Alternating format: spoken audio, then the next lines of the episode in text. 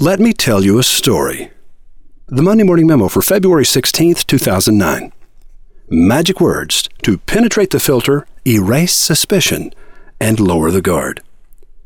It was exactly 10 years ago. I was on the telephone with an 87 year old man I had been hunting for several weeks. I needed this man's permission to publish a private letter he had written to America's Chief of Naval Operations back in 1963. The man's name was William Lederer. Where are you calling from, young man? Austin, Texas. I was there recently. Nice town. What brought you to Austin, sir? I was there to bury my best friend, Jim. I'm sorry to hear that. You would have liked Jim. Everyone did. He once gave me some advice that changed my life. What was it? William, he said, the public is more willing to believe fiction than nonfiction. Mr. Lederer now had my full attention. Our bodies contain approximately 100 million sensory receptors that allow us to see, hear, taste, touch, and smell physical reality. But the brain contains 10,000 billion synapses. This means we're roughly 100,000 times better equipped to experience a world that does not exist than a world that does.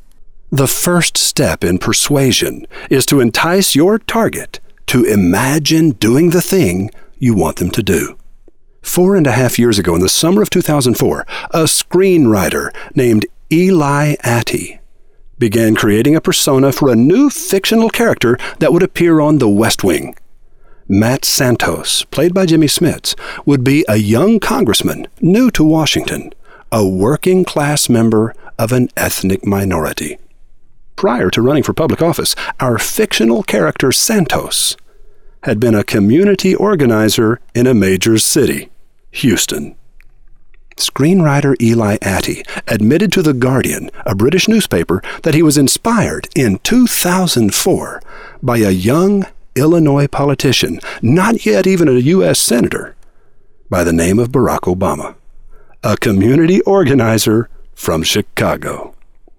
As a result of Attie's attraction to Obama, the 2006 television season showed us a glittering fictional candidate for the presidency, a happily married minority male with two children, who would run against a moderate Republican opponent from a western state.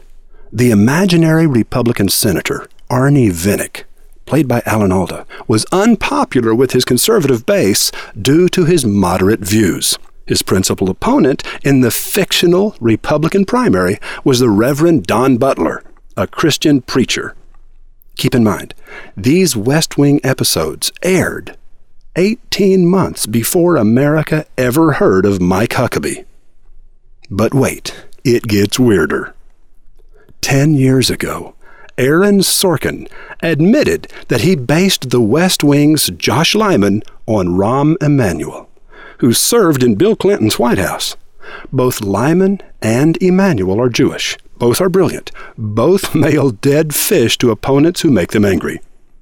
In the 2006 season of The West Wing, seasoned White House staffer Josh Lyman serves as campaign manager for the long shot minority candidate. When his candidate wins, Lyman is named chief of staff. Two years later, Rahm Emanuel will serve as Barack Obama's campaign advisor and become his chief of staff. Was it all a plot? Don't be ridiculous. It's just an example of how we tend to act out the things we've seen in our mind. By the way, here's the end of the Lederer story. How did Jim's advice change your life, Mr. Lederer? Well, I'd written a few books, but none of them sold very well. So, in 1958, I showed Jim the manuscript for my newest book, and he told me to go back and fictionalize the name of the country, the characters, everything. The public is more willing to believe fiction than nonfiction. How did it turn out for you? well, that book, The Ugly American, stayed on the New York Times bestseller list for 78 straight weeks and sold more than 3 million copies in its first year. Marlon Brando starred in the movie. But of course, that's nothing compared to what Jim did. What do you mean? Jim wrote more than 40 books, sold more than 100 million copies, and won the Pulitzer Prize. There was an awkward silence. I'm sorry, sir, but I can't think of what Jim you might mean. I'm sorry, son. You probably knew him as James. James Michener. Roy H. Williams.